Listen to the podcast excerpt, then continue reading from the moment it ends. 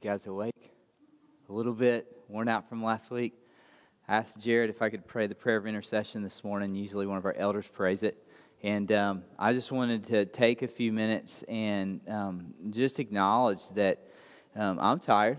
I kind of wanted to pray because I need prayer. We've been running around this week. Um, it's always something, it seems like. Uh, the air is still not working in the building. Um, you feel some air, but we need to pray that the electricians will get that finished this week. It's been go- ongoing for a month. And um, uh, I just want to take some time and just ask you, if you would, just to quiet your hearts before the Lord.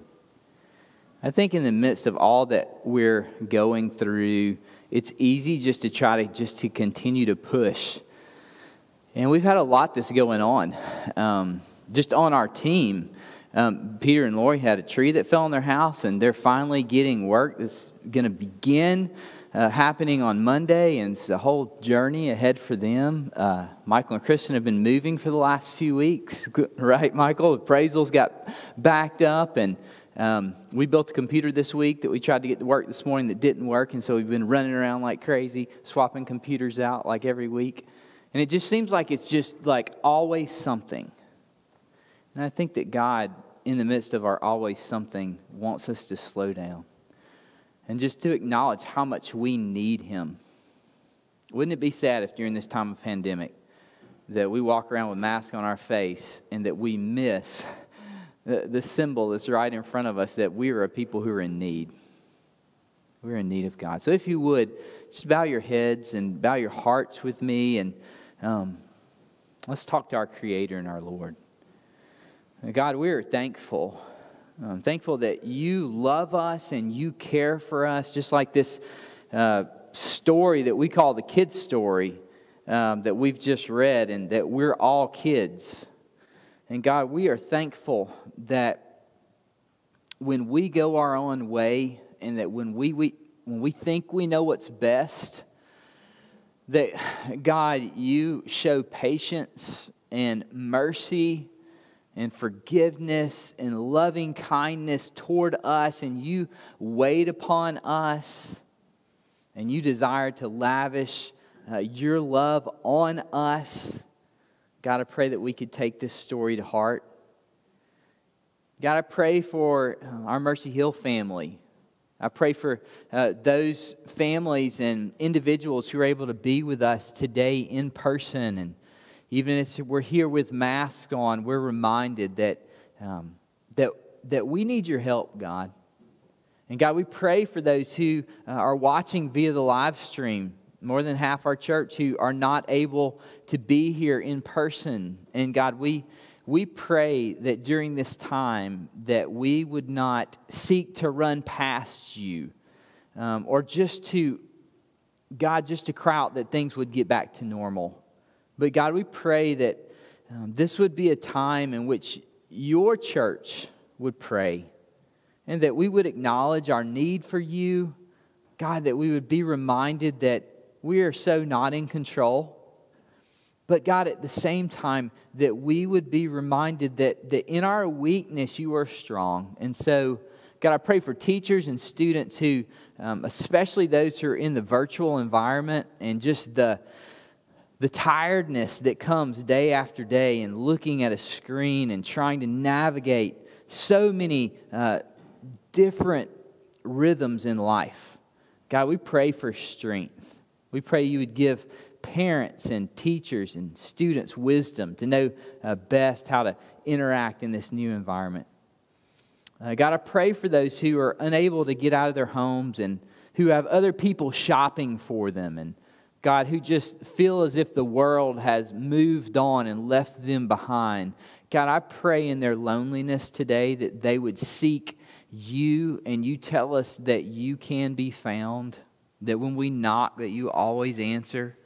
And God, I pray that they would be reminded that you know more than anyone else what it's like to be alone. And that you are a comforter who is with them. God, I pray that they would also reach out through other means to communicate with friends. And just to remind themselves that they're not alone. God, I pray for churches who are trying to navigate um, in-person gatherings or, or or not, and all the things that comes with elder agreement and making decisions. And so, God, I just pray for good friends who I know week after week, they're trying to navigate this. And so, God, I think of Scott Benjamin, who's waiting on a kidney transplant right now. And God, I pray for Scott and the Refuge Church out in Lakeland. And I pray that you would uh, just bring healing to Scott's body. I pray that you would bring um, someone very quickly Um, that he could have this kidney transplant. Pray for uh, their leadership. God, I pray for Island Community Church and for Barrett Bowden and Robbie Crafton. And God, the way that you're using them in uptown and downtown and throughout Midtown. God, I, I thank you for the encouragement that Barrett is to me. Uh, God, I pray for Ollie Chambers and Mosaic. And I pray for them as they're um, navigating in-person gatherings. And uh, God, I pray that you would just encourage their body. And uh, as we were here with some of their church in Connected Weekend just this last February, um, God, we pray for good for them. We pray that they would reach many people in the Valentine Evergreen neighborhood and in Midtown. God, I pray for Soma leaders across the Southeast who are going to be uh, gathered here in this building this next weekend, just thirty-five elders and staff. Uh, who are coming here. God, I pray that as Jeff speaks to us, I pray that um, you would give us a desire to see the gospel saturate Memphis. God, I pray that you would give us a heart for revival and for awakening that would be far greater than anything one church or one denomination could accomplish. God, we pray that you would be on the move and that we would that we would see your work even in these trying times. And that more than ever, we would depend on you, Jesus. It's in your name and in your strength that we pray. Amen. Our scripture reading today comes uh, via the live stream from Juan Rogers. And so grab your Bibles, turn to John chapter twelve. Today's scripture reading comes from the book of John, chapter twelve, verses twelve through twenty-six. The next day, the large crowd that had come to the feast heard that Jesus was coming to Jerusalem. So they took branches of palm trees and went out to meet him, crying out, "Hosanna, blessed is he who comes in the name of the Lord, even the King of Israel." And Jesus found a young donkey and sat on it, just as it is written, "Fear not, daughter of Zion, behold, your king is coming, sitting on a donkey's colt." His disciples did not understand these things at first, but when Jesus was glorified, then they remembered that these things had been written about him and had been done to him. The crowd that had been with him when he called Lazarus out of the tomb and raised him from the dead continued to bear witness. The reason why the crowd went to meet him was that they heard he had done this sign. So the Pharisees said to one another, "You see that you are gaining nothing? Look, the world has gone after him." Now among those who went up to worship at the feast were some Greeks. So these came to Philip, who was from Bethsaida in Galilee, and asked him, "Sir, we wish to see Jesus." Philip went and told Andrew. Andrew and Philip went and told Jesus. And Jesus answered them, "The hour has come for the Son of Man to be glorified. Truly, truly, I say to you, unless a grain of wheat falls into the earth and dies, it remains alone. But if it dies, it bears much fruit. Whoever loves his life loses it. Whoever hates his life in this world will keep it for eternal life. If anyone serves me, he must follow me. And where I am, there will my servant be also. If anyone serves me, the Father will honor him." This is the word of the Lord.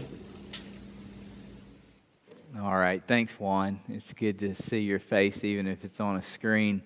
Appreciate that. We're studying John's Gospel. We're halfway through. We've spent about thirty weeks studying the first half of this Gospel, so roughly three years of Jesus' life. The second half of the Gospel is going to roughly cover the last week of Jesus' life. And keep in mind, this Gospel is written by Jesus' best friend. And so we get some things in this Gospel that we don't get in the others. Uh, in fact, about ninety percent of this material is new material.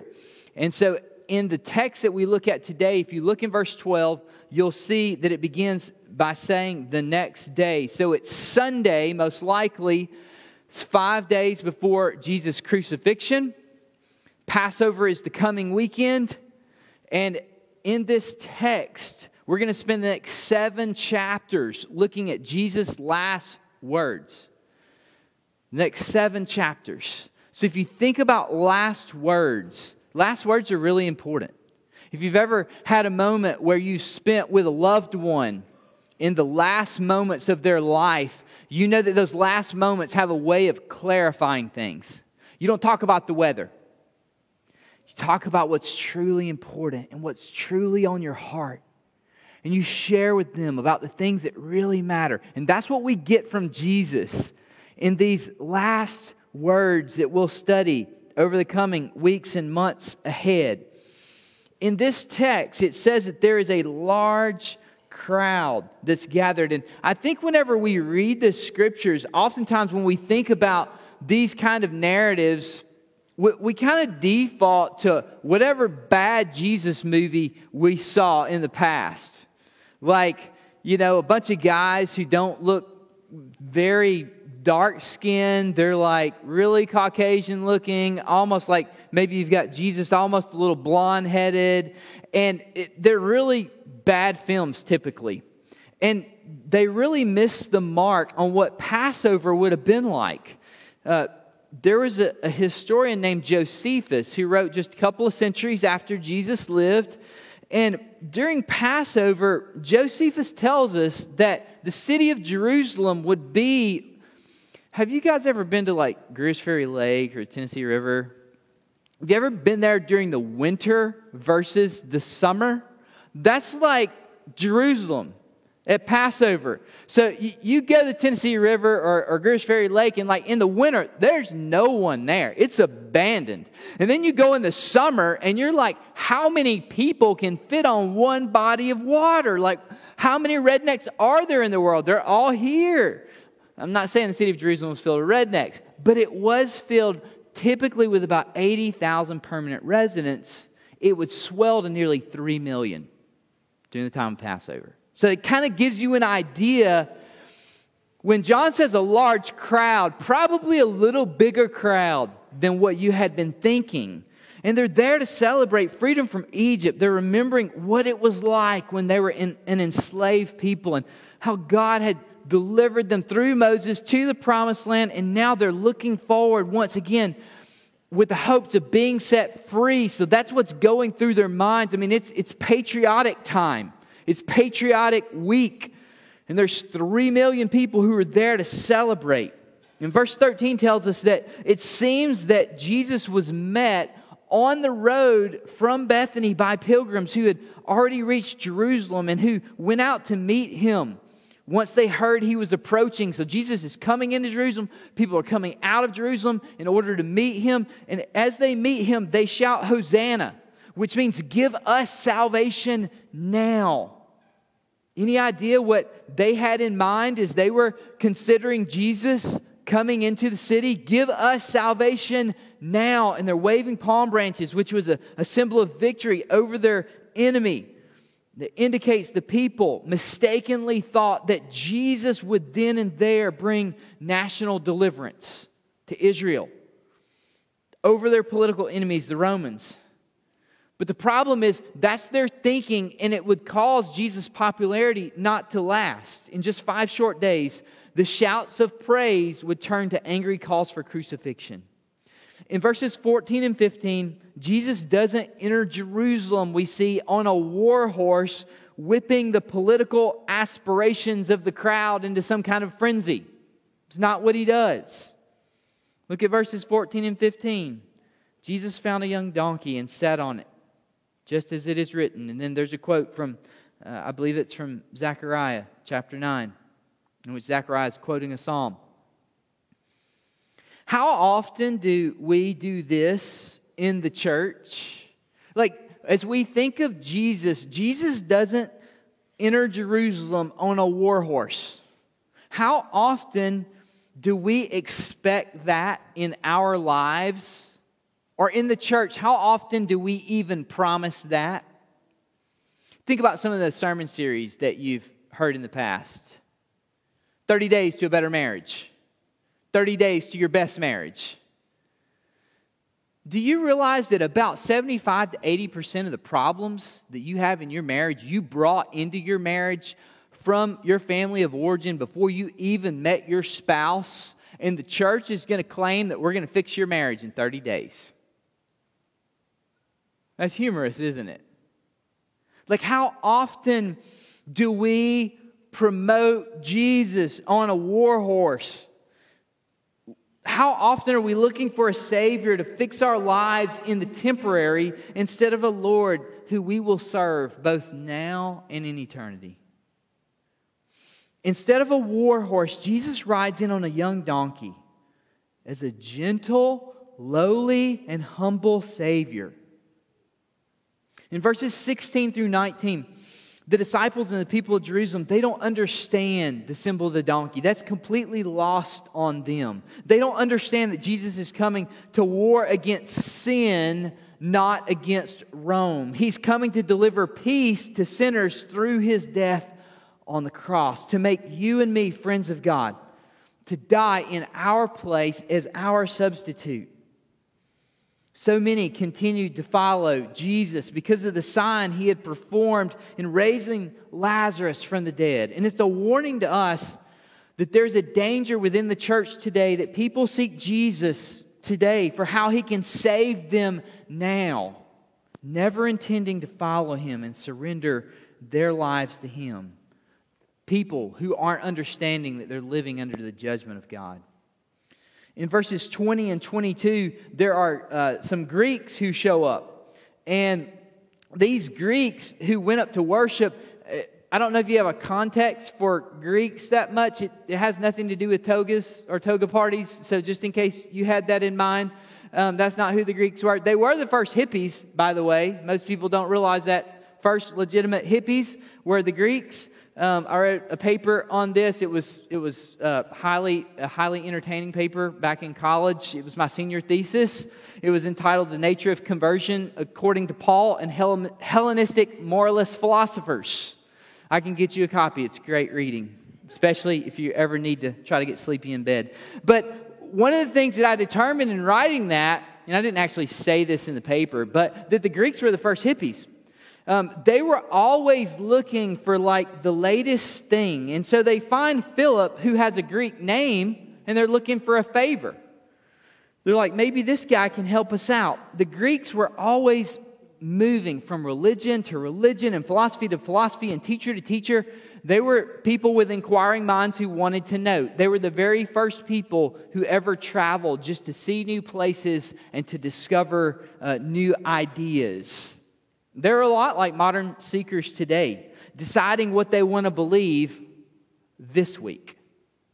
A little Buddha here, a little Oprah there, a little tolerance here, a little save the earth, and you've got something. You just throw it all together. And that's what the Greeks were an awful lot like. And so when we see that they came up to worship Jesus, it doesn't mean that they were true believers, but they were curious.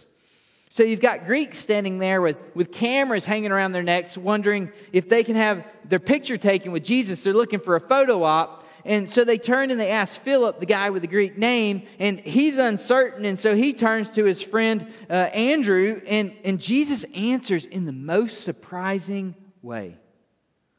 Jesus says, "The hour has come for the Son of Man to be glorified." It's the exact opposite of what He said His entire ministry, from when He turned the water into wine and, and His mom's like bugging Him at, at the wedding. And, and he, what did He say to His mom? He said, "My hour is not yet come." We saw it in John two verse four as He says, "My time is not yet come." But when Jesus said that His time had come, and when Jesus said glorified, the hour has come for the Son of Man to be glorified, no one expected that to mean crucified. And there's a big message in that for us as believers today. Because they thought of the conquest of the armies of God, but Jesus meant the conquest of the cross. I wonder how much this plays into our thinking today when we're called to attempt great things for God. When we follow God into hard places, how often do we expect the armies of God to come rushing in to rescue us from difficult circumstances? When in reality, Jesus is calling us to join Him, not in conquest, but in suffering. Service that oftentimes leads to small victories, but service that is painful and feels very unrewarding in the present. Jesus calls us as His followers to hard places. And we oftentimes expect the armies of God to come rushing in.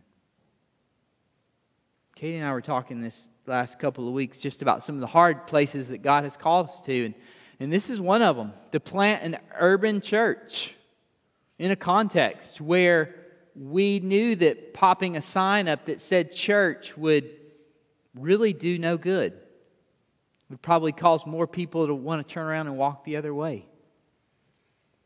Putting our kids in public school, which is something that we just thought and felt like God laid on our heart, and we reevaluate every year, and there's no right or wrong answer about public school or private school or homeschool, but that's where God has led us to invest our kids and invest our time and energy, and it is a hard place. And I think if you asked me nine years ago, so what are all the great stories that you've seen, how, how you've changed the public school, maybe not the public school system, but at least Snowden School or Central High School, and the, the stories are very small.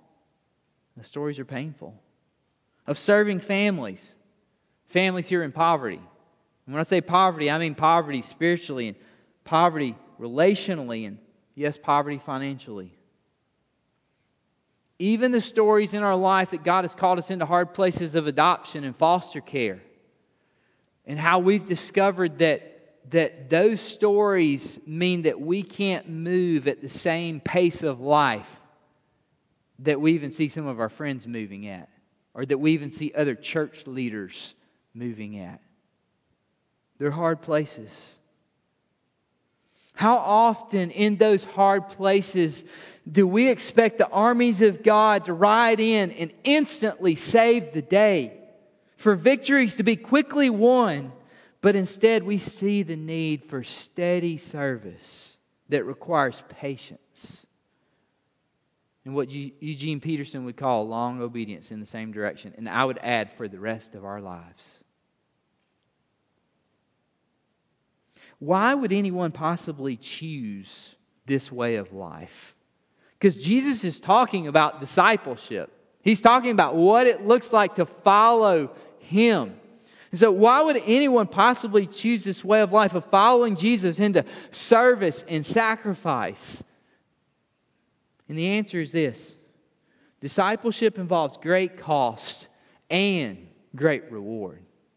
Great cost and great reward. Jesus' next statements would have shocked His listeners. And if we're honest with ourselves, they should shock us as well. We've heard so many messages over the years that they present the Bible as this kind of self-help, fix-your-life type of book. When in reality, following Jesus means entering into struggle and sacrifice and death. Struggle and sacrifice and death. But with great reward. With great reward. Don't miss that part of it. Three quick truths to discipleship that I want to end with today. They come in verses twenty-four, twenty-five, and twenty-six. I entitled this message, The Cost of Discipleship. Three truths to discipleship. We see the first one in verse twenty-four as Jesus says, "Truly, truly, I say to you, unless a grain of wheat falls into the earth and dies, it remains alone. But if it dies, it bears much fruit." The first cost of discipleship, or the first truth of discipleship that Jesus shows us, is that life only comes through death. Life only comes through death. The grain of wheat was ineffective. It was unfruitful as long as it was preserved in safety and security. It was when it was thrown into the cold ground, as if it were buried, as if in a tomb, that it bore fruit. Not only was Jesus talking about Himself, but He was talking about you and me as well. In order to find life, we have to die. We have to surrender our lives to Jesus, to, to die to selfish ambition and selfish dreams and s- sinful patterns. We yield our lives to Him completely. And Jesus shows us what that looks like in, in Luke chapter nine. I want to read these verses to you because I think they're oftentimes misunderstood. And Jesus was able to tell us in Luke chapter nine and verse twenty-three what this looks like, this daily surrender. And He said to all, "If anyone would come after me, let him deny himself and take up his cross daily and follow me. For whoever would save his life will lose it, but whoever loses his life for my sake will save it. But what does it profit a man if he gains the whole world and loses or forfeits himself?" When Jesus calls us daily to take up our cross, this is not some type of symbol of taking up a burden for Jesus. I think that's what many people oftentimes think. Jesus is calling me to take up a burden. No one saw Jesus carrying His cross up to Golgotha and thought of it as a symbol for carrying a burden. Nobody thought that. They thought, no, he, he's carrying a tool that brought about death. The most painful and humiliating means possible. And Jesus calls for His followers, for us, to die daily to ourselves in order to live to bear much fruit for the kingdom of God. Just give you a question to consider, and then we'll move on to the second truth of discipleship. But how is Jesus calling you to die to self today? How is Jesus calling you to die to self today? Let me give you a little hint. It probably will not look like success in the world's eyes. In fact, it'll probably look like the opposite. How is Jesus calling you to die to self today? Jesus goes on, and in verse twenty-five, He says, whoever loses his life, whoever, I'm sorry, whoever loves his life loses it. And whoever hates his life in this world will keep it for eternal life. Second truth of discipleship is we save our lives by spending them. We save our lives by spending them. If you love your life, Jesus says you will lose it. It doesn't mean that you can't find it. What He means is that you will destroy your life. Your life will be focused on making yourself great rather than serving God and glorifying Him and making Him great. The one who is truly great. The one who has been great for all of time before time even began. Our Creator, our Lord. Hebrews thirteen five helps us understand how we can spend our lives. Hebrews thirteen five says, "Keep your life free from love of money. And be content with what you have, for He has said, I will never leave you nor forsake you." Money's probably the single greatest plague to American spirituality. People who love their lives are motivated by selfishness and the desire for security. They hoard their lives. They have backups to their backup security plans. You know what I'm talking about. You've seen this in people. But there is no amount of security that can save them when it's time for them to meet their Maker.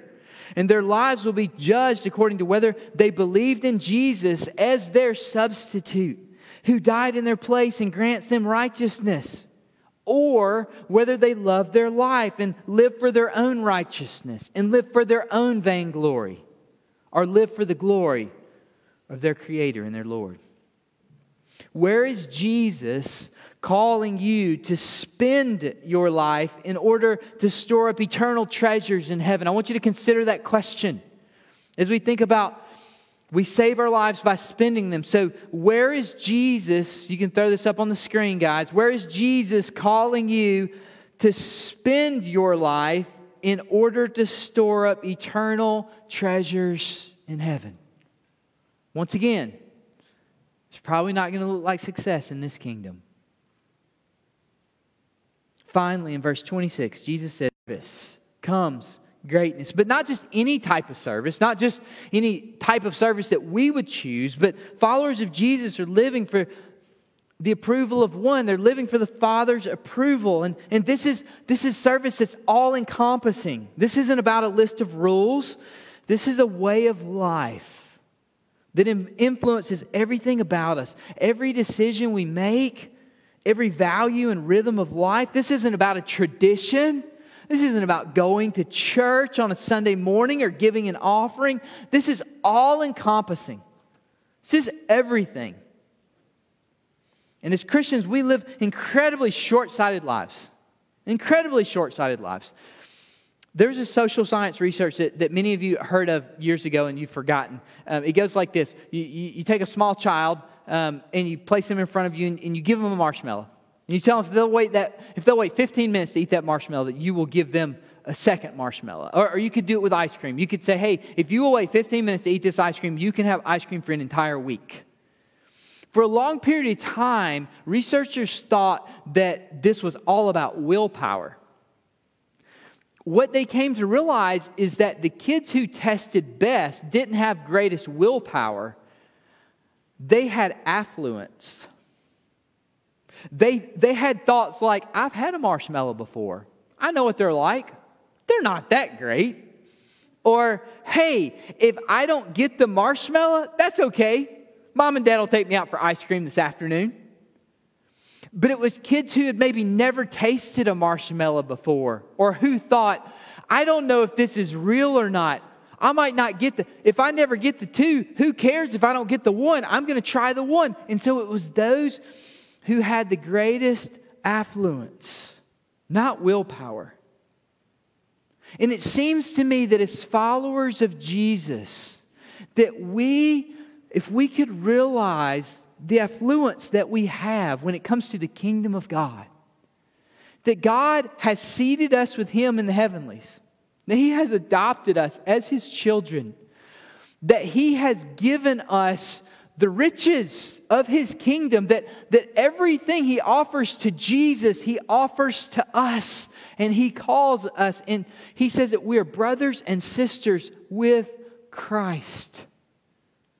But the Christian life ultimately isn't even about delayed gratification. It's about ultimate gratification as we worship our Savior and our King. We live for the one who created life. Therefore, He knows what it means to truly live. As you think about this concept of discipleship, Jesus is saying the same thing in different ways. He's calling us to die to ourselves, to take up our cross, to follow Him. I'll leave you with this story. There's an age long forgotten when obedient Christians packed up their worldly belongings in a pine casket and sailed the oceans to a distant land. Before its ultimate use, the constantly visible casket served as a daily seal of the missionary's commitment to take up Jesus' cross among the poor and the lost. Before their ships would sail, these Christian servants would scribble with tears and ink their own last letters. These letters were penned in Bibles and on weathered parchment in a desperate attempt to explain their divine compulsion to give up everything and everyone to serve the lost and the hurting. At her final farewell, surrounded by parents and siblings, a twenty-year-old single lady would hand her father her last letter. She would tearfully embrace, board the ship, and sail off, never to return. Karen Watson was a young Christian worker. She was murdered in Iraq back in two thousand four because of her bold service to the Lord. At her funeral, Karen's last letter was read by her pastor. Dear pastor, you should only be opening this letter in the event of my death. When God calls, there are no regrets. I tried to share my heart with you as much as possible. My heart for the nations. I wasn't called to a place. I was called to Him. To obey was my objective. To suffer was expected. His glory, my reward. His glory, my reward. She went on to write, the missionary heart, which is, by the way, who we all are, missionaries. It cares more than some think is wise, risks more than some think is safe, dreams more than some think is practical, expects more than some think is possible. I was called not to comfort or to success, but to obedience. There is no joy outside of knowing Jesus and serving Him. She went on to write, I love you and my church family, in His care, Karen. This, my friends, is the normal Christian life. This is the cost of discipleship. Let me invite the band to come to the stage and invite you to bow your heads and pray. Father, thank you for your words. Father, thank you for calling us to be your servants. God, thank you for the reminder that, that life only comes through death. Would you show us the areas of our life where we need to surrender in order that we could save our lives by spending them in your service, in order that we could find greatness by serving you, God, by seeing your glory revealed and your kingdom known. God, these are hard truths. They're so countercultural to what we experience on a daily basis. God, through your Spirit, would you remind us of what it looks like to follow hard after you? And would you give us the strength to obey? It's in Jesus' name that we pray. Amen.